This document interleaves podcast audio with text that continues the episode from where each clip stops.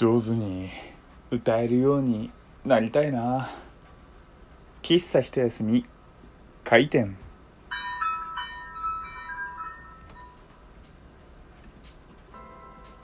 はい皆様ごきげんよう喫茶一休みゆうさとでございます。本日の配信まずお便りから読みたいなというふうに思います。ラジオネームココリンさんよりいただきました。ありがとうございます。きなジャニーズはセクシーゾーンです。あとリクエストいいですか？ジャニーズで好きな曲を教えてください。というお便りいただきました。ありがとうございます。ジャニーズで好きな曲を教えてください。というね質問に答える前に好きなジャニーズはセクシーゾーンです。っていうねそんな自己紹介が入っておりますけれども僕昨日の配信でセクシーゾーンさんはバレーボールの曲くらいかな知ってるのって言った僕自身に対してね。何だろう。うわー俺申し訳ねえっていうふうに思いましたね。これこそ昨日のねジャニーズ話からおじさんと言われた話っぽいですけれどももっとね新しい曲とかね追っかけていくべきだろうっていうふうにねちょっとした自己反省でございますけれども。まあね、えー、お便りありがとうございます。このお便りからね今日はいろいろお話をしていきたいなというふうに思うんですけれども、え、ジャニーズで好きな曲。そもそも僕ジャニーズでは KinKiKids さんが、えー、大好きでずっと聴いていたというのもあるのでジャニー一番知っているジャニーズグループの曲といえばやっぱり KinKi さんになるんですよ。でまあどうしよう。KinKi さんだけの曲を言ってもねあれなんでちょっと僕の、えー、結構聴いていた、ね、曲の中でグループごとにねちょっと今回は紹介したいなというふうに思います。えー、好きな曲なんですけれども KinKiKids さんだと僕の中でトップ3がありまして第 3, 第3位が99%リバティという曲で大人なね駆け引きを歌詞からもメロディーからも感じるちょっとアダルティーなね曲がありまして僕は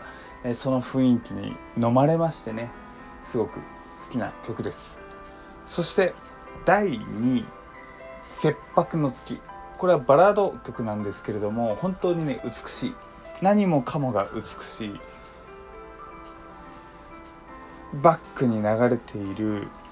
音楽。そして、えー、剛君と光一君の歌声と、えー、その歌声が作り出す世界観というのが本当にただただ美しくて。まあジャニーズファンというか、まあ、キンキファンの中でもすごく人気の高い曲ではありますけれどもうん本当に例に漏れず僕もねあの曲の世界観にね飲まれました。引き込まれましたという感じですね。えそして、えー、ジャニーズの好きな曲、まあ、ジャニーズ近畿のね、えー、好きな曲ナンバーワンに関して言うと「愛の塊」まあ、これはね名曲中の名曲ですよ。光一君と剛君がね、まあ、作詞作曲それぞれやってねなんか一説というか噂によるとねクリスマスの曲を書いてくれと言われた光一くんがクリスマスなんていらないくらい日々が愛の塊っていうね。なんだろうこのちょっとした光一くんの性格というかねを表すかのような逸話がありますけれども。本当にあの歌詞はね情景が思い浮かべられるしあのちょっとした繊細な淡い心みたいなのもねすごくあの優しい歌声でね紡がれている本当に名曲中の名曲ということもありまして僕の、えー、まあ、ジャニーズの中で好きな曲、まあ、特に KinKi さんの中でね曲好きな曲というと「愛の塊」なわけですよ。で「愛の塊」って結構いろんな方がカバーしている例えば「ね、堂本兄弟」という番組が昔ありましたけれども、えー、3代目 JSOULBROTHERS かな？の方も歌っていた記憶もありますし、まあ、ジャニーズ内でいうと誰でしたっけ？赤西さん。あ元 KAT−TUN のね。赤西君も歌っていたような気がしますしあと平成ジャンプのね山田君も歌っていたような、えー、記憶がありますけれどもなんかの番組かなんかでね、えー、歌っていた記憶がありますけれどもまあ本当に、え、ジャニーズ内でもいろいろと、ね、カバーされているすごく、えー、素敵な曲であることは間違いないなというふうにね、えー、思います。ほんでね、えー、他のグループで言うと僕例えば嵐で言うとね嵐さん「忘れられない」っていう曲がすごく好きなんですよ。なんなんだっけななんかの CM かドラマの、え主題歌で出された CD のカップリング曲だったんですけれども「忘れられない」のなんだろうねやっぱりこう歌詞僕結構多分歌詞重視なんですかね。あのメロディーももちろん大事ですけども歌詞重視なのかあの忘れられない忘れられないという曲のね、えー、サビに入るまでのあの流れそしてサビに入る瞬間の曲の盛り上がりプラス、えー、それに伴う、えー、そこからの歌詞というのがね本当にもう何年前だろう？10年くらい前から聞いたの初めて。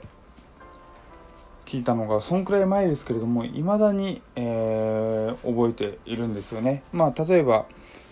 一節だけね、えー、紹介をさせてもらうとまあこれも恋の曲なんですけれども忘れられない肩寄せた冬の道誰よりも近くに感じた。もう自分のかつての恋愛を思い描かされたような、えー、記憶がね蘇るような、ね、そんな世界観を歌っていて本当にねうん僕の中でも一つの青春の曲であることは間違いないなっていうことで嵐さんの中では僕は忘れられないが一番好きなんですね。でまあ、今回ジャニーズの好きな曲は何ですかというリクエストもらって自分がよく聴いていたキンキさんあと嵐さんをね今、えー、それぞれお話ししましたけれどもカラオケで歌うとなると僕男性の曲ってすごく苦手なんですよ。特にジャニーズの曲。皆さん声が高い高い。例えば女性の曲だったら逆に僕の今のこの地声のまんまある程度いい、えー、曲調というかメロディー感で歌うことできるんですけれども同じ男性だと変にね、えー、ハイトーンまではいかないけれども高い調子の歌声で歌っている方々が多いのでちょっとね僕の中では裏声まではいかないけれども「あああみたいな感じでねちょっと辛くなることがあって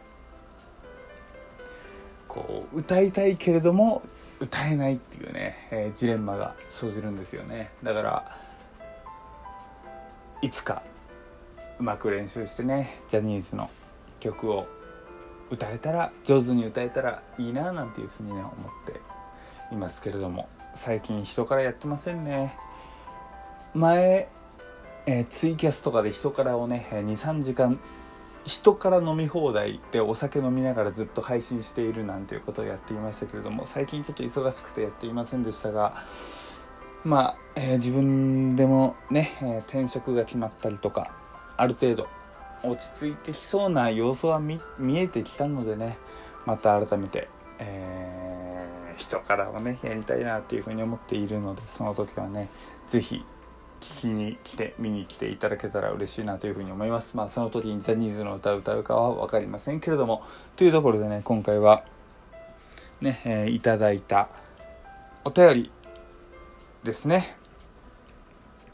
ココリンさんから頂いた、えー、ジャニーズの好きな曲というね、えー、リクエストお題からお話をさせていただきました。お便り本当にありがとうございました。というわけで喫茶一休みでは Twitter とかまあいろんなところから、まあ、概要欄にねいろいろリンク貼ってあるのでお気軽にご連絡いただけたら嬉しいなと励みになりますのでねお送りいただけたら嬉しいなというふうに思っております。というわけで本日も最後まで聴いていただきありがとうございました。お送りしたのは喫茶一休みゆうさとでした。それじゃあまたね。バイバーイ。